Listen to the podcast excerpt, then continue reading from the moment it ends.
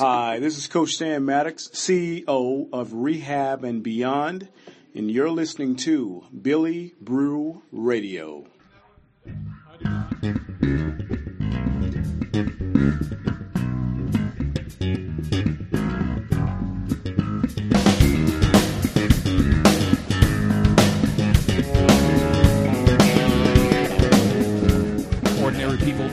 Extraordinary things. Welcome to Billy Brew Radio, your Thursday edition.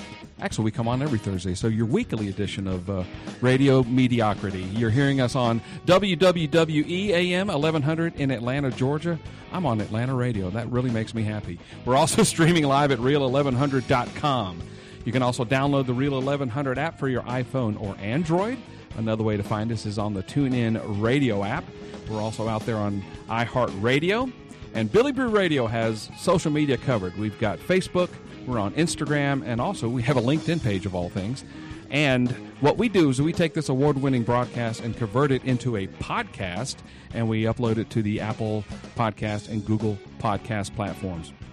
Now, every morning or every Thursday when I say good morning to Greg, I mean it. And this guy does everything. Uh, you, you really don't realize what he does behind the scenes, and he's amazing. So, good morning, Greg. And this hour of the uh, Billy Brew Radio is sponsored by Habersham Home Solutions and Landscape. Fall is here, and fall is the ideal time to plant your trees and shrubs. The folks at Habersham Home Solutions and Landscape can help. They can help you with a landscape design and installation for your project, landscape enhancement to complement your existing landscape, flower beds, pine straw, pine nuggets, general yard cleanup. Handyman services also available. Electrical services, drywall, painting, junk removal, and general household projects. So give Habersham Home Solutions and Landscape a call for a free estimate.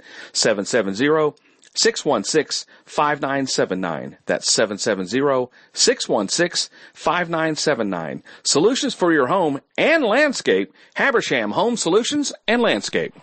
Yeah, give those guys a call. They uh, they do really great work and they cover all over Metro Atlanta area. And think about this: with the holidays coming up, they might be able to help you with some uh, landscaping enhancements for your uh, house before the uh, holidays come. So give those guys a call 770-616-5979. All right, uh, as I mentioned in the very top of the show, ordinary people doing extraordinary things, and I've been so uh, blessed to have so many great people on the show. People you've never heard of, and then people you have heard of. And my guest this hour is uh, someone you better have heard of, or you just don't know anything about Atlanta. He is a 19 time Emmy Award winner. He is the primary weekend news anchor for 11 Alive. And it's my honor to have him. Please welcome Jeff Hullinger. Jeff, good morning. Billy, how are you doing? I am well, Good sir. Good to talk to you this morning. Good to How's talk it going to you. today? It's great. How are you, sir? I am well. Good. Thank you for right. doing the show. I really appreciate it. Yeah, my pleasure. Sure. All right, you were born in Colorado. Is that correct? Yep, Denver. Denver, Colorado. What was it like growing up in Denver? You know, very different from the Denver that you guys see now. Uh, you know, when, when somebody asked me if, if you're from Denver, and I said, well, I grew up there. I said I was born and raised there, but it's not the Denver that you're thinking of, of microbrews and, you know, uh, highly educated people and a lot of disposable income, lots of fancy condominiums and homes and this incredibly hip place. The Denver I grew up in was, uh, you know, a lot of bolo ties and cowboy boots and uh, not a lot of industry and, uh, you know, a, a place that certainly had some economic problems in the 60s and 70s all the way into the 1980s. So it's a very different Denver, and I'm sure a lot of Atlanta people say that about Atlanta as well. Yeah, you know, I, I grew up in Atlanta, but it's not the Atlanta of the Beltline and all of the fancy restaurants and, and the big buildings and all of that of Midtown. You're exactly right. I grew up in Atlanta, and I say that every day almost. And uh, Denver sounded like to me maybe it's like an old west town uh, at at that time.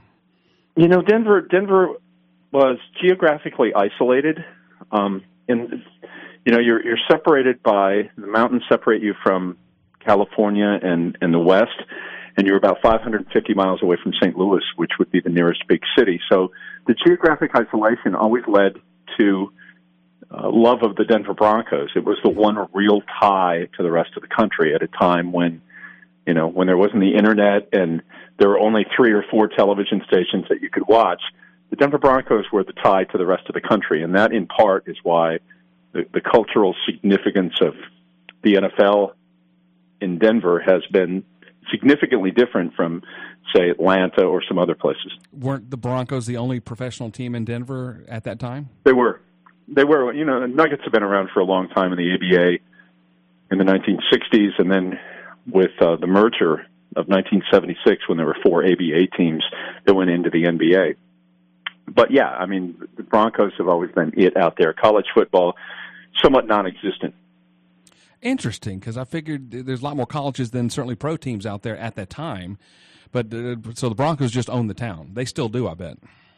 Uh, absolutely, but you know what? I've been gone from Denver for you know now going on 36 years. So my my reference on Denver, I'm probably the last guy in the world to be talking about Denver. The only time that I've been to Denver, I don't know, in the last 20 years is either doing Falcon games or I gave a commencement at my uh, at my college, my university. Uh, two and a half years ago. So I didn't recognize it. I found it kind of sad. I didn't, you know, I, I, I could have been anywhere in the West because I didn't really recognize the Denver that I grew up in.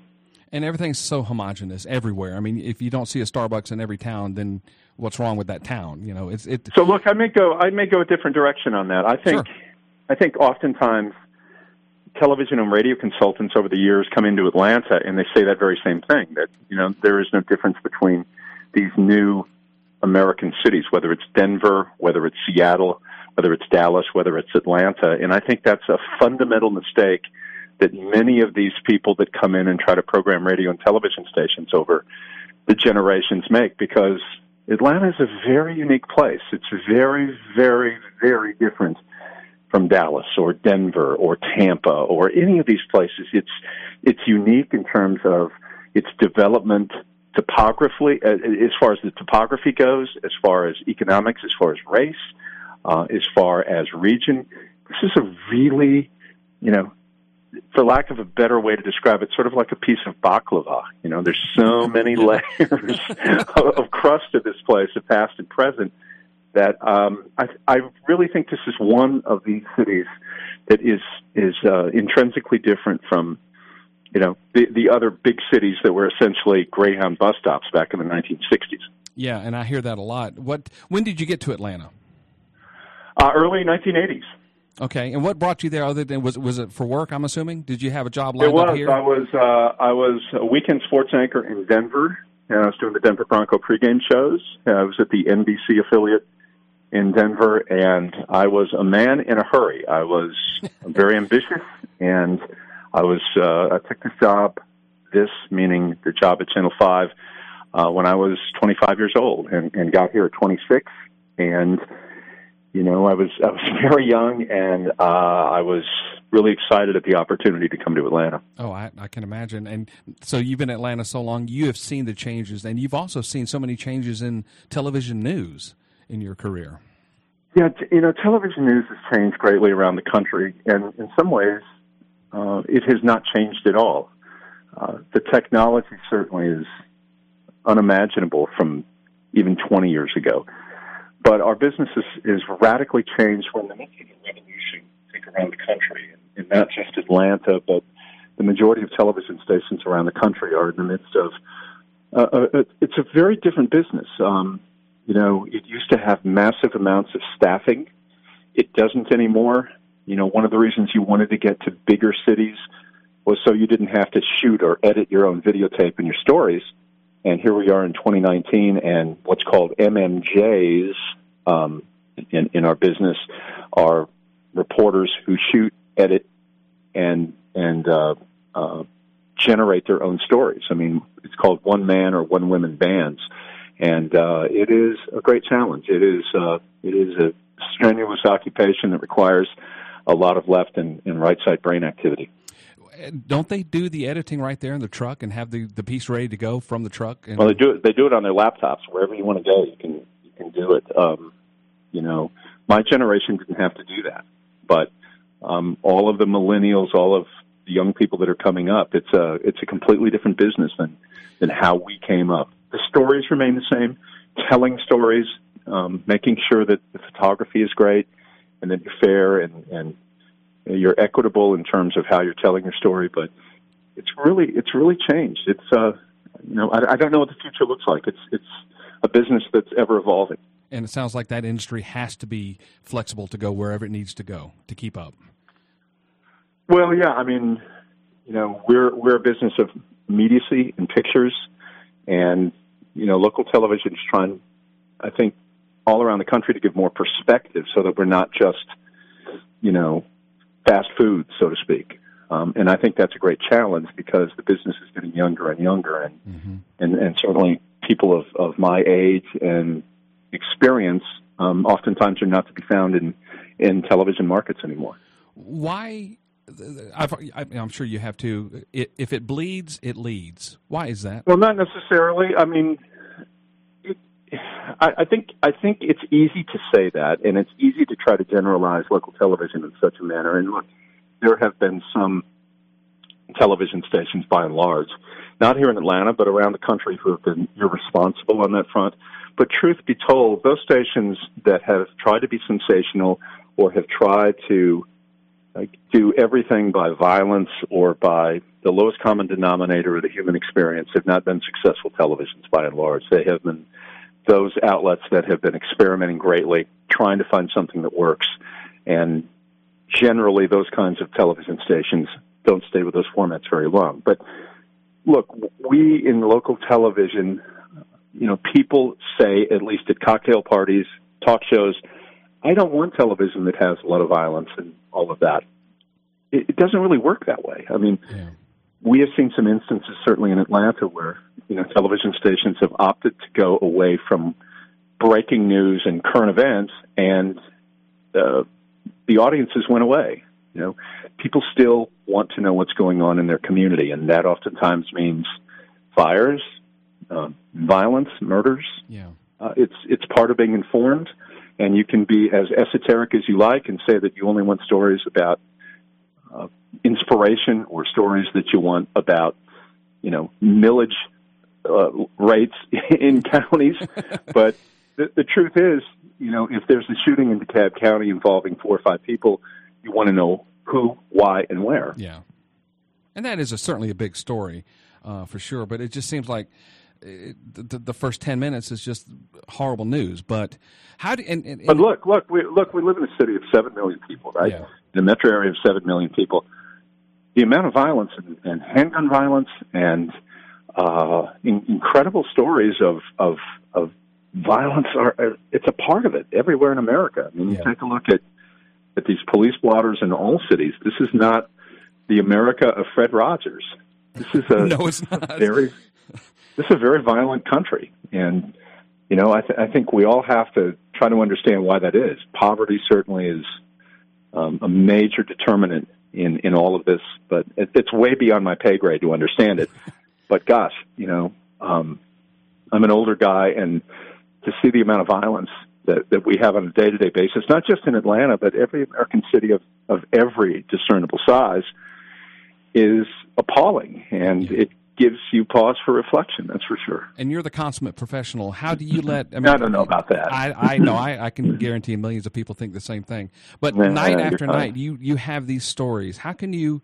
How do you not let it get to you? How do you just well, you do. It, it's impossible not to. I mean, the stories of animal abuse and the amount of child abuse and missing people and and lives of people behaving badly, um, it is impossible not to be touched by that on a, a nightly basis. There are some stories that I don't know. I walk out of the building after I've been reading uh, for three hours during the day that you know you just shake your head and you say, well, maybe it was easier when I was just doing hockey scores and I went home. Yeah, and that's got to be emotionally draining.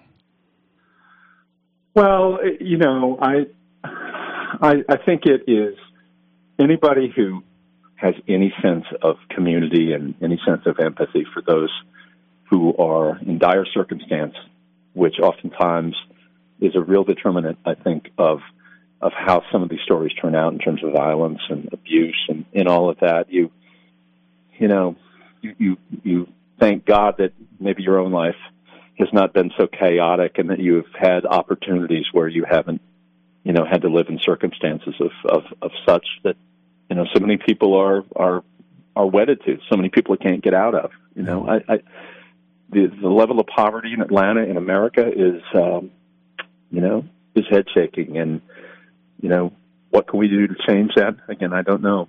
But we, we certainly see the cause and effect. Do you think Atlanta as a whole is a compassionate city? I think it's just hard to generalize. I think Yeah. I think we're compassionate in some places and some people and some people are not, you know. Is there a formula in, in the news now that local news? It seems like you can go to Wichita and same see the same type of people, and not, and I don't want to generalize. And my, I guess what I'm getting at, what happened to the television television personalities like Guy Sharpe, who you just remember Guy Sharpe's weather, and you know, or is it is it just to make not not the guys be the stars, but let the news be the star? So you're saying that what are you talking about where news was older? That Well, kind of just- thing where you saw a lot of older people? Well, No, no, no. I'm sorry, not that. Just uh, Guy Sharpe had a, a personality, a certain like a Willard Scott had a personality. Somebody who really Well, stuck I think out. Guy Sharpe. I, I I always think that Guy Sharpe is one of the most unusual and tremendous personalities on local television I've ever seen. I always sort of equate him to like something you would see like Tennessee Ernie Ford, and I'm using some older references here. Yes. but th- this sort of different America, this sort of ah shucks kind of thing, this this uh, I mean, uh, for for people that are, are hearing this who are too young to know who Guy Sharpe was, he was a sort of folksy character who was uh, an eccentric with a big voice and a funny perspective. And yeah, he was a weather guy, but he was a lot more than that. He was just sort of this character. And, uh, you know, local news used to be full of a lot of that kind of thing, but the country has changed. We're a lot more sophisticated. We move quicker. You don't see people like that in local television anymore. And that's too bad. Yeah, I, I of agree. I agree. I- those it- kinds of personalities are really memorable. I mean, Guy Sharpe. First time I ever met Guy Sharpe was must have been in the early '80s. I'm over at Toco Hills and used to have a Dunkin' Donut uh, shop over there. It's still there, but Dunkin' Donuts used to have waitresses, and they would have these counters. And I walked in getting some donuts because it wasn't far from where WAGA was, and he's sitting there in there holding court with about 15 old guys, you know, sit, sitting swapping some sort of folksy stories of an America gone by, and it was highly amusing. He introduces me as though you know I've just appeared at the Rotary Club function, and uh, it was like, you know, well, I just like to give a special welcome. You know, it's like, wow, this is. uh this guy's the real deal, and and he was. He was uh, irreplaceable, and yeah. uh, one of those figures on local television that uh, I think made local television, you know, special viewing. It was like watching your grandfather give you the weather. Well, I didn't have a grandfather like that, but uh, it, I didn't have a. You know, he was he was a ham first and foremost. There's no there's no shame in that. I'm I'm certainly a ham too. If I've been on radio and television for 40 years, like I have, I, I have a lot of that in me too, but um, not like that. You know. How young were you, you when you knew that you wanted to get either into radio or television? You know, I knew from the time I was in the first grade that's what I wanted to do, and you know, I, I had an old classmate tell me one time that she had remembered in grade school when I used to tell the teachers that one day I was going to call the Denver Broncos in a Super Bowl, and lo and behold, in 1999, I did Oh yeah. as the voice of the Atlanta Falcons. So the moral of the story is: be more specific in your prayers. Oh, I, I definitely want to talk about that season uh, a a little bit later on. But uh, who, who influenced you on a national level as far as I'm going to be that style, like a Curt Gowdy or a you know Walter Cronkite? You know, no one really. I, I was. I liked a guy in Denver who was the voice of the Denver Broncos named Bob Martin, who died. Gosh, he's he's been dead thirty years, but he was a guy who was my boyhood hero. He was um, a really smart guy who did the Denver Broncos. He was really a tremendous, measured play-by-play guy, not a hype meister like you know we hear with NFL teams now for the most part, where you know they are arms of the marketing department. So there, there's a lot of screaming and shouting Yeah. On touchdowns in second quarters in October that don't, you know, aren't really consequential. But Martin was a guy who uh, was this really learned, smart play-by-play guy who also did election coverage on KOA radio, which is a 50,000 watt clear channel blowtorch back when those things mattered. And he, he was really a big influence on me. And, and Martin was a guy who had all kinds of interests. He was interested in the arts. He was interested in classical music in Denver, and you know, I just followed him, and uh, lo and behold, when I was in college, he happened to see me on television when I was uh, working in Colorado Springs and called me up for lunch and, and hired me as a weekend guy while I was still in college in Denver. And it, it, you know, he was always an influence on me who eventually hired me. So he's always held a place in my heart. That's for sure. That is fantastic. That's a great story. What I, I lament, and maybe in baseball it might be more prevalent, the, the, the same announcer style, same play by play style. And I, I guess again go back to the personalities they're not. You had you when you did the Falcons games. It was distinct. I, I loved your style. Oh, you're kind. No, I'm I'm serious. I, I, the way you, when you called the NFC Championship game, that was outstanding. That's that, that's personality with, without dominating the game. I guess. Where are the personalities now? What's is it safe? Is it just corporate marketing safe thing? Well, I think I, I don't know. I, I have my own opinion on that, and I don't I don't think my opinion means anything more than anybody else and, and on the subject, even though, you know, I've been in broadcasting all of my life. It just seems like every baseball play-by-play person tries to sound like Vin Scully. you know, everybody does this sort of bad Vin Scully impression, and you can go all around the country. And and I think it's changed in this way too, that um, my generation and the generations before really viewed radio as you know, a great way to broadcast sports. Well, that all changed about 20 years ago because, you know, the younger generation, uh, and, and every generation for that matter, is television oriented. So I think sports on television has been, uh, on radio has been greatly marginalized. I think the great talents that you used to hear on radio uh, are now on television because there's more money in it. You know, play by play is a funny culture. It's a funny world. There are about 3% of the people who really make a great living at it. And then there are everybody else who's just struggling, you know, trying to make a living, doing a lot of different things to try to, to patch together and scratch together a living. So it's, um, I, I think it's different in that sense. I, th- I think the great play-by-play voices now are on television, as opposed to you know a generation ago they were on radio. Yeah. How long were you the voice of the Atlanta Falcons? I think seven years. I think that's about right. What What was about? Did you see anything in preseason about the 1998 team that made you think they were going to do what they did? No, and I think no one um, I, I think the the legacy of that team ultimately, and, and this happens a lot of times in the National Football League, is you have teams where everybody it's like a harmonic convergence of guys having career years, mm-hmm. and the 1998 Falcons had all kinds of guys who were good players, but had never had the kind of year that they had in 98. And after that season, weren't able to replicate it again. But all of those players, seemingly, many of them, all had great years at the same time. And I, I, I think the great disappointment of that Falcons team, all of these years later, is the fact that uh, the Eugene Robinson thing. I, I love when I see on threads on Facebook or Twitter or whatever. People say the Eugene Robinson thing wasn't a big deal. It was a big deal. I mean, it was an unbelievably big deal. It, you, I mean, I was there. I was in the middle of all of it, and the arrest of the team captain. It was shattering to a team that was defined by guys having career years. It sort of, it, it seemingly put an end to the mojo. I agree with you. And being a lifelong Falcons fan, when I woke up Sunday morning and heard that story, I knew the Falcons were not going to win. Yeah, I felt that way too. I mean, yeah. most of them were up all night. I found myself doing the Dan Reeves show at like 8 a.m. that morning, and uh, Reeves was devastated, and everybody around the Falcons organization, players, it was like you know they were no longer at the Super Bowl; they were at some kind of funeral. And as we look back, maybe it wasn't that big a deal to begin with. You know, maybe it wasn't as big a deal. And I think a lot of revisionist history is how could that be a big deal? oh man, it was a big deal. It and was, Jeff. I agree because I've, I've always believed uh, the Minnesota Vikings were the best NFL team that year. Yes. Falcons went to Minnesota, beat the best team. Conversely, in the Super Bowl, Broncos were not as good as the Falcons. They simply were not, and uh, you know, Denver wins, and there you have it. How stacked was that Vikings team? They had Randy Moss, Randall Cunningham. They're amazing. Yeah, they were. They were astonishing. I mean, I I think they were at least in my mind, uh, they remind me a little bit of the 1998 Braves.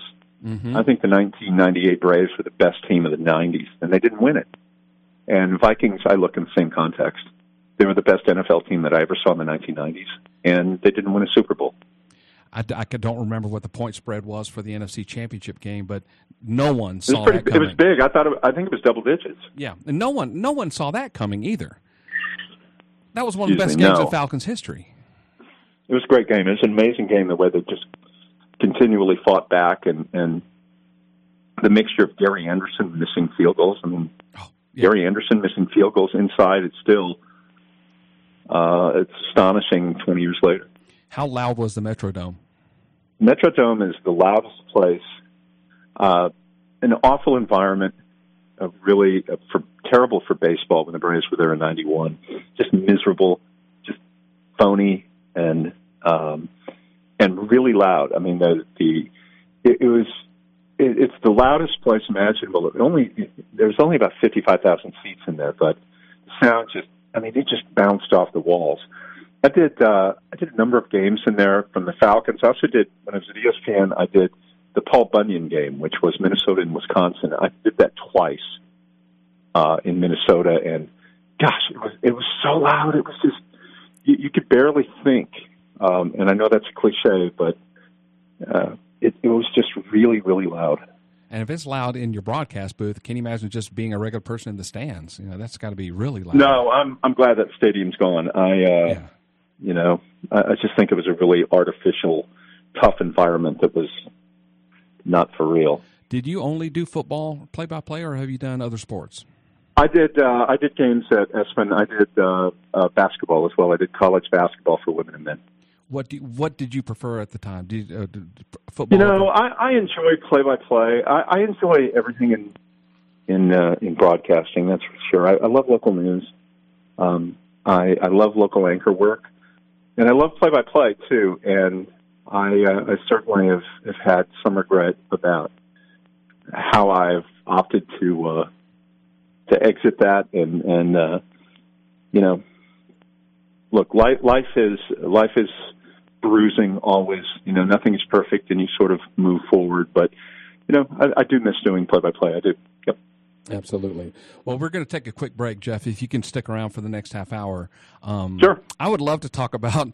You were on a certain morning show, which your role in that morning show cracked me up, and uh, and also your Facebook essays that you've been doing recently. Those are fascinating Sure. as well. So, all right, you're listening to Billy Brew Radio. Billy Brew Radio. This is Jeff Hullinger, our special guest, and we will be right back. Does your company want to reach thousands of radio listeners? You can increase your sales, your market share, and your profile by advertising on Billy Brew Radio. By advertising on Billy Brew Radio, your company will be heard on a top 10 market in the country. Your company will also be heard on multiple podcast platforms. Call Billy Brew Radio at 770-616-5979 for advertising regs. The power of radio, the power of radio advertising, Billy Brew Radio. Have you been looking for a radio station that gives you sports, I don't believe it! It's a touchdown! entertainment, Are you not entertained? and other special interest talk shows Well, isn't that special? all on one app? Yo, that's dope. What app is that? It's the real 1100 AM app for WWE. Grab it for free in your Google Play or Apple App Store today.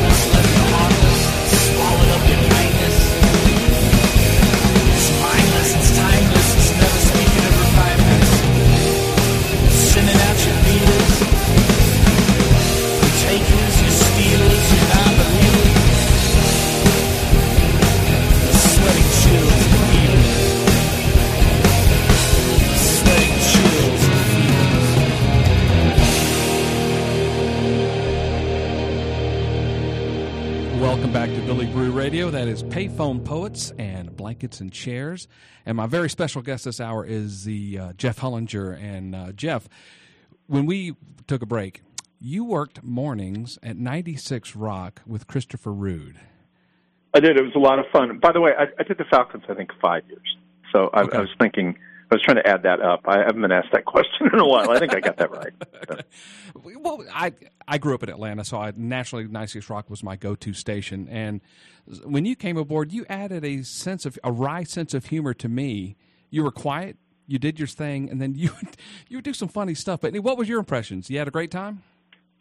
I did. It was fun. You know, 96 Rock had such an enormous rating and and cultural influence. I think in the Atlanta of our past. You know, Southern rock was such a huge deal from the Allman Brothers to Marshall Tucker to. I mean, 96 Rock was sort of that touchstone of all things Southern rock back at a time when you know a lot of a lot of white males were wearing dingo boots and hoping to own a Trans Am. And uh 96 Rock was that place. Uh I've I've I've always let, let me say this Billy. I I've always thought like the newspaper always wrote about 99X and yeah you know 99X was like the station for highly educated young people, you know, future attorneys and CPAs and all of that. But 96 Rock was the people station. It was, you know, it was sort of blue collar Atlanta. It was, you know, people just fighting to make a living and doing their best with their family and liking to drink some beer and go to concerts. And I, I just think it was the ultimate litmus of that part of Atlanta that now I think is still there, but but certainly um, doesn't have a go-to outlet like at 96 Rock was. How long were you on there uh, on that morning show? Oh gosh, they kept us together a long time. I was Yeah. there from 1990 to uh, let's see, they nuked they a a really dumb radio decision by that that company Yes. uh, to prematurely blow up Kaedy Kiely and and Willard and and um, and Brood in the morning show, and you know they lost it. I mean, Yeah. Uh, it's got to be one of the worst decisions imaginable. They prematurely blew up that radio station, and it, it's just crazy. When when Clear Channel came down here and, and took over that place, it you know they didn't get it. They didn't get anything about Atlanta. They just didn't get it. You know, you, you look at what happened. They moved me over to ninety uh, to uh, um, WGST in the late '90s, and you know they had done Planet Radio, and they were they were trying to get me to sort of you know I was going to do the Falcons over there, and also just kind of calm down the mornings a little bit, and uh, you know they didn't know what they were doing with that place, and and here we are in what 2019 WGST almost 30 years ago was the number one radio station in Atlanta, and now, I mean, they're playing infomercials, right? I mean, they're not Basically, they're not yeah. even on the landscape. I- yeah, it's a very I sad story. list- I, I think it's a cautionary tale, not only in broadcasting but other businesses, to listen to your market and to understand where it is that you're doing business. Absolutely, couldn't agree more. Now, I, I from a personal remembrance, I, you would kind of just uh, going back to the morning show. Christopher Rude would say something funny, Yep. or and you would, especially when callers would ca- call in, and Rude did his thing, and then all of a sudden you you would listen to the sound of the caller's voice, and I think every time you asked, "Are you a smoker?" it was the well, we thing would do, you know, we heard. we did all kinds of just odd, quirky stuff like that. That yeah, come on, business. Yeah, that that uh can I tell you what is the derivation of that? The yeah, come on came from we're having adult porn stars. As if there are anything other than adult porn stars. But uh and if there are, you better not be doing that. But right. um but we were having these adult stars on and Rude would put on the video in the background and this is the difference between rock and roll radio and certainly local television or any other business. You can't be doing that. And he he, he would put that on there, and there was some guy who was shouting, "Yeah, come on, yeah, yeah, come on."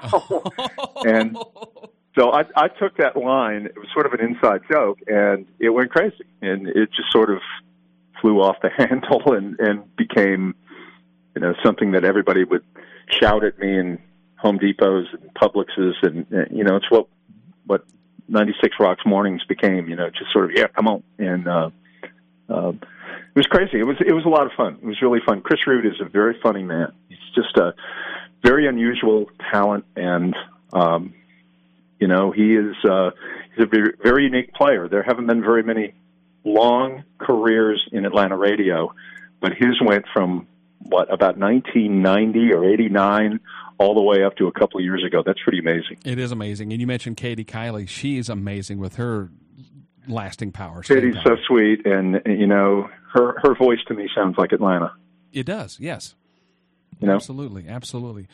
I would love to talk to you about your Facebook essays. Uh, I don't know if any, any, of you listeners are listen, uh, watching Jeff on Facebook, but um, you do basically essays about it, various parts of Atlanta history. Am I correct in saying that? Yeah, you know, uh, I I had between August and September, like uh, month of August and about I think about September 10th, I had almost one million views to Jeff Hullinger 11 Alive, and you know, I'm not I'm not doing anything that's radically unusual. Um, it's just I, Atlanta. I think sometimes in media in 2019 is portrayed as a place that uh, began with the Beltline and the $45 entrees at restaurants along the Beltline. This sort of hipster version of Atlanta that I think a lot of us don't recognize, and quite frankly, we don't like. So I started doing some essays on things I like, whether it's the caramel cake over at Rhodes Bakery mm-hmm. off of Cheshire or the martinis at the Colonnade that are like seven dollars. That after two of them, um, someone not only takes your keys but is helping you off the floor. and, exactly and, right. and just a, a lot of things that are uniquely Atlanta. You know, I, I did something last week about a World War II submarine that's been missing for 73, uh, 73 years that was found uh, 1,400 feet of water 50 miles northwest of Okinawa. There's 52 U.S. submarines that were lost in World War II. That's a lot. Only five have ever been found, and this one was found. And I Googled the Defense Department roster of of the men who served who were lost, and one of them was an Atlanta boy. And uh, I, I think I've had sixty or seventy thousand views on that. He was a lot of relatives that are still, you know, walking around here. His grandfather founded the Greek Orthodox Church off Claremont. You know, these these kinds of stories that we don't see a lot on Atlanta media of of the Atlanta that was, mm-hmm. quite frankly, is but gets ignored because you know most of the newsrooms are full of people that aren't from here, and I, I am from here, and I I know where things are and how things work, and I've just tried to convey that in my Facebook posts, and I have all kinds of of stories that uh, that have been unique and interesting. You know, Babe Ruth's wife was from here in this area, and I went up and did something with her family a couple of weeks ago, and in the family home that's 200 years old in Gainesville, and those kinds of stories that are uniquely Atlanta that make us different, that uh, that are our city and our region, and that's kind of stuff I'm just trying to do. It's no, nothing scientific or nothing haughty or, or nothing thought provoking, but you know, a piece of Atlanta. And that's why it's brilliant because I'm a lifelong Atlanta oh, resident, and my perception is, especially with you know as as crowded as Atlanta is getting, and developers they have no problem tearing down historic buildings or older buildings that meant something to us, and so you are kind of preserving. You know the the, uh, the house on Roswell Road that had something to do with DeForest Kelley. That was cool. Yeah, isn't that crazy? Yeah. I, I I'd always heard DeForest Kelley was from here, but he has been gone a long time from Atlanta, and his family's footprints have been covered by a lot of leaves and a lot of orange dirt over the years. So I started when the Falcons were getting pasted one rainy Sunday afternoon on the television. I just started uh, looking into that, and I was finding all kinds of information that surprised me. And I got in contact with the caretaker of DeForest Kelley in his final years, who lived in Portland, Oregon, and she gave me all kinds of his stuff, and it gave me addresses from his Rolodex and everything else on a Sunday afternoon, and it was amazing. It was just, I got in my car, I went and took some pictures of where his father was a preacher in East Atlanta off Old Confederate Avenue, uh, where he preached to uh, both black and white congregants, which is pretty amazing of that era. Yes. And uh, he graduated from Decatur High School, and the family home is still there. It's the only residence that's still on Roswell Road, right off of Peachtree, and it's now where they it's a bakery where they make cupcakes, and that's where his his parents lived. And, and, and it was pretty astonishing. It is it was, astonishing, Jeff. And and you know the area that house is dwarfed by just now monster buildings going up in that area.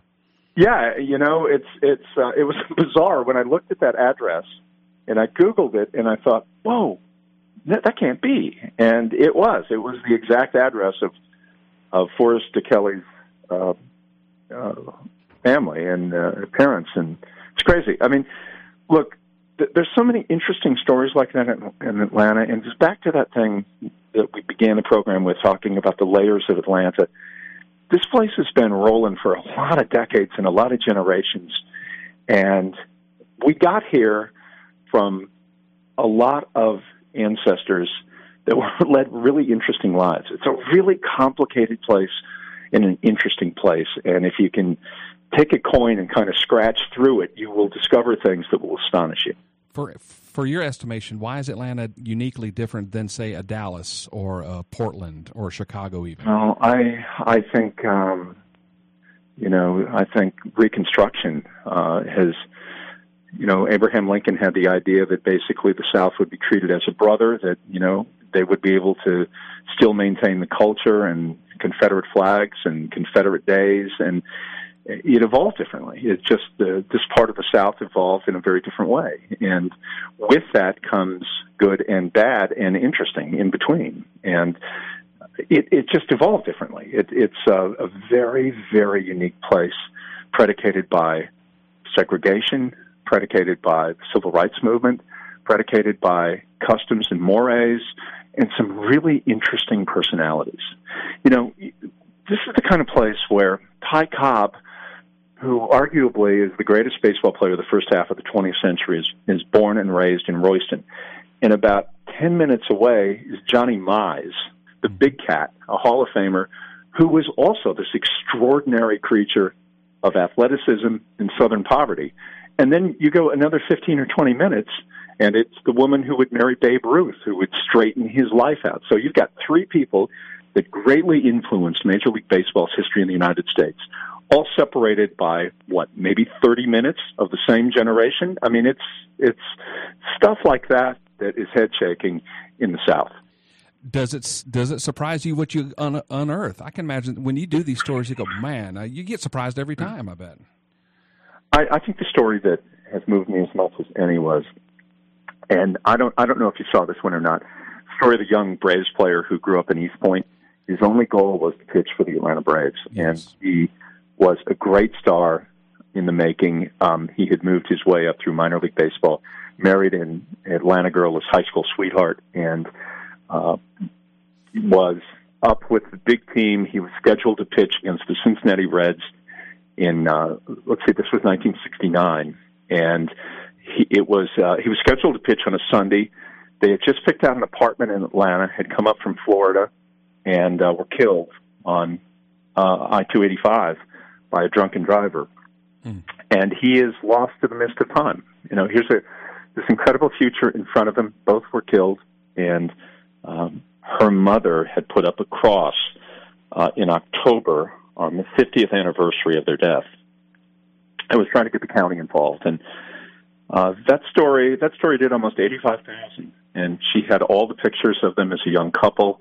It really brought them back to life, and the tragedy and and the cruel twist of fate for this young couple that you know might have made a difference, might have been such a big star in Atlanta that you know he would have been you know up in the pantheon with Glavine and Smoltz yeah. and and Phil Niekro, and instead um, we don't even know his name. And uh, his jersey, of which he was to wear that Sunday, still hanging in his mother-in-law's closet 50 years later. Wow, that is, I did, I do remember that story, and it was, it's, it's almost like a movie script, but you couldn't script it. You couldn't script anything. It's just like horrible. That. I mean, it's just, uh, it's just so moving. It's just terrible. It is. Um, but there, there are those stories like that that that I've sort of unearthed that now we're putting them on television because you know they they have drawn a lot of audience on Facebook and we're hoping to draw the same kind of attention on television. But those are the kinds of stories that local television doesn't do a very good job with in Atlanta in 2019. I, I don't think we tell those kinds of stories of, of our community the way that we need to, and, and hopefully the way that we will in the future. Well, and I, I and a lot of my peers and friends love what you're doing, so keep up the good work. Oh, I look forward to it every time, and it's wonderful. Thanks. I imagine I've that, got a, I've got a good story today on uh, on Eleven Alive News at six o'clock about a World War One soldier who was at Camp Gordon, uh, and not Fort Gordon, but Camp Gordon, which was PDK Airport. There's forty seven thousand World War One soldiers that came through Chamblee, and there were five thousand horses because the army in World War One was not mechanized. Five thousand horses were all kept in stalls at what is now the Peachtree Golf Course off of Peachtree Road oh yeah, and and this is the story of a guy who came to Atlanta who wanted to be uh, an officer, and he left his family in Valparaiso, Indiana, and all of his letters have been preserved through his family, and um, his great great granddaughter lives in the Emory area, and and and read some of the letters and shared them with us, and it is as though he has been gone, you know, five or six years as opposed to you know almost a hundred years. Uh, how re- receptive are the uh, the family members when you try to dig up these in, incredible stories? I, I, they seem very willing to help you. They they they are willing to help, and I think one of the things, you know, there are there are advantages to having been in a city on radio and television for 35, 36 years, and that's one of them. Um, you know, you're able, people will listen to you, people will take your calls, and you know, you can you can get some things done that are harder to do if uh, people don't know you, and th- I mean that's certainly one advantage among many di- uh, many advantages of having been in a city for a very long time in a public job. All right, we've got about five minutes left. Uh, I want to talk about something a little bit more lighthearted, but it's still agonizing. Why are Atlanta sports teams snake bit? That's a really good question. Um, I don't, I don't have the answer to that, and I, I think if anybody does have the answer, they should reveal it now to the Chamber of Commerce. Yes. But uh, I, I, I don't know. I mean, the Falcons are a, such a curious organization. The Smiths did their very best. They did all they could. I think it's easy to slam the Smith family, but I think, uh, you know, I, I, I think they were good they were good stewards of the city and the region. They cared about the region. They just didn't win. Uh, you know, Arthur Blank's done some great stuff here, and what he does with his foundation that buoys the West Side and buoys so many, so many organizations that you don't hear about. You can't say enough about what he has meant to the community. Quite frankly, I think when when uh, he and, and Bernie Marcus both pass, I, I don't know who fills their shoes. I mean, I, I think we should be a lot more appreciative for what those two guys have meant to this community. But to answer your question, um, I don't know. You know, you take a look at the the Hawks are less of this because they have always been just sort of mediocre. Yeah. You know, they've had some good years. You know, the Fratello years in the late '80s and Yes. early '90s, and, and Lenny Wilkens teams were pretty good, and and uh, you know, Coach Bud had a good team there a couple of years ago. But by and large, they've never been really terrible nor really great. They've kind of been in between since moving here in '68 from from St. Louis. But the Braves and the Falcons are are are tortured. I mean, whether it's Danny White Oh, or it's Eugene Robinson, Yes. or it's twenty-eight to three, or even a season like this, I think really mirrors the Atlanta Falcons' experience of, are, are you know, what's going on? Why why is there such, you know, highs and lows? it's just, Yes. uh, you know, and and the way in which the they lose these games of merit and consequence um, are, are maddening. And the same with the Braves. I, I I know I'm a contrarian here, but um, Braves needed to win more than one World Series. I mean, come on. I agree And completely. I, and I hear a lot of revisionist history about, wow, they won 14, you know, division titles. Baloney, man. You had a once in a generation starting lineup of pitchers. You had unlimited money and creativity with John Schuerholz and Ted Turner. You had, you know, you had all of these abilities to get players here because of, of money and and just one championship. That's it. and I think the '90s they went to five World Series in the '90s alone. And only- terrible. That that I, I I think the '98 team is the one that is more heartbreaking. I think it's more heartbreaking than any of the others. It's just, I mean, come on. I, I don't I don't even think the team that won in '95 is the best Braves team. I don't even think that. When I thought '96 team was even more stacked than the '95, and then they go up They to were New, so stacked, They and they just went stone cold in the postseason. And uh, and they win the first two games up in New York at Yankee Stadium, and then they lose lose the next four. oh yeah, I thought it was over. Yeah. yeah, I remember Jo- interviewing Andrew. Andruw Jones Yeah. live on television. You know. Oh man, crazy. Yeah, it's it's crazy. It's it's maddening. I, I the, the Braves history is, you know, everybody talks about the Falcons, but I, I just find that whole Braves experience of the '90s into the 2000s. I, I, I just think it's more painful than the Falcons because it's it, it's just impossible to understand. I, I just I still don't get it. No. And and I think as the years go on, I I just I think it's increasingly bitter. You know, I think so too. And I've told friends after that uh, Falcons, you know, twenty-eight to three debacle, I don't think I'll ever see a, a Falcons Super Bowl win in my lifetime. And I'm fifty-five. Yeah, hard to tell. Yeah.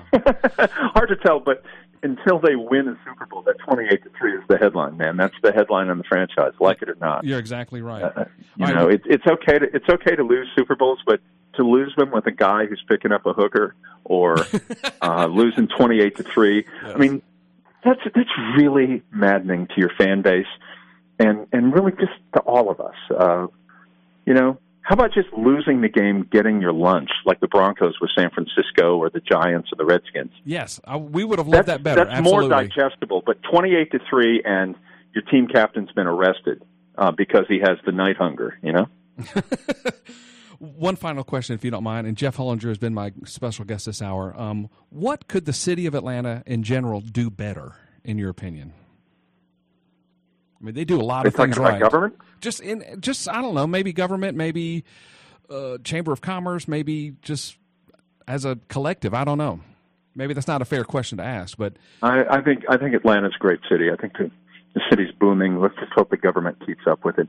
That understands, you know, the potential of Atlanta, and not to be mired in the past. The diversity of Atlanta is is so rich. It's so important. It's not just one group. It's many moving parts in 2019. And if you don't believe that, walk the belt line between Piedmont Park and up to Krog Street, and I think you get a view of Atlanta uh, that may give you a better sense of that, whether it's a lot of different dialects you hear speaking or different races, different cultures. This is an amazing place, and, and I hope that government keeps up with that fact. Yeah, I do too. Oh, one final tidbit: if if you want to look for a future story for your Facebook thing, your history, go to the old North Fulton High School in Buckhead, which is now the Atlanta International School. That uh, has got a lot of history to it, so maybe you can dig into that. Can I tell you a quick uh, one quick story? I was walking with my labradoodle in, in town. Man, that sounds like a, the beginning of a bad book. It does. But I saw in the middle of North Highland was a yearbook from North Atlanta. This was about three or four years ago. And it was uh, a yearbook from 1948. Some guy who was moving to assisted living, they had lost it. And it had a history of North Atlanta back then, which was eye opening and uh, in, incredible how one city can change within about two generations is just astonishing. And it is. Uh, I, I, it's given me that perspective of this place is unique in that sense. It, it truly is. It really is. Well, Jeff Hullinger, thank you so much for being my special guest this hour. I really do appreciate it, and I'm a fan, so this was fun for me. A lot of fun. No, I, I would not be a fan of anyone who reads the news or sports on local television. Save your fandom for somebody who counts like. Uh, well, I'm trying to think of who who who deserves that. How about uh, Mother Teresa. you know? I'm I trying mean, to think of a Falcon. How about Matt Ryan? Maybe, maybe uh, be a fan of Matt Ryan, Yeah, who per- gets a bad rap in this town. I might add. I agree, but you're doing some really great things, and so keep up the great work. Jeff Hullinger, 11 Alive, thank you again. My pleasure. And thank y'all very much for listening to Billy Brew Radio. Next week's Thanksgiving, so I'm not going to be here. Greg's not going to be here, so y'all have a great week next week, and we shall return that first Thursday in December with a, uh, a the daughter of a very famous rock drummer. That's the tease I'm going to give you, and I will see you guys in two weeks. Happy Thanksgiving, everyone, and we'll see you then.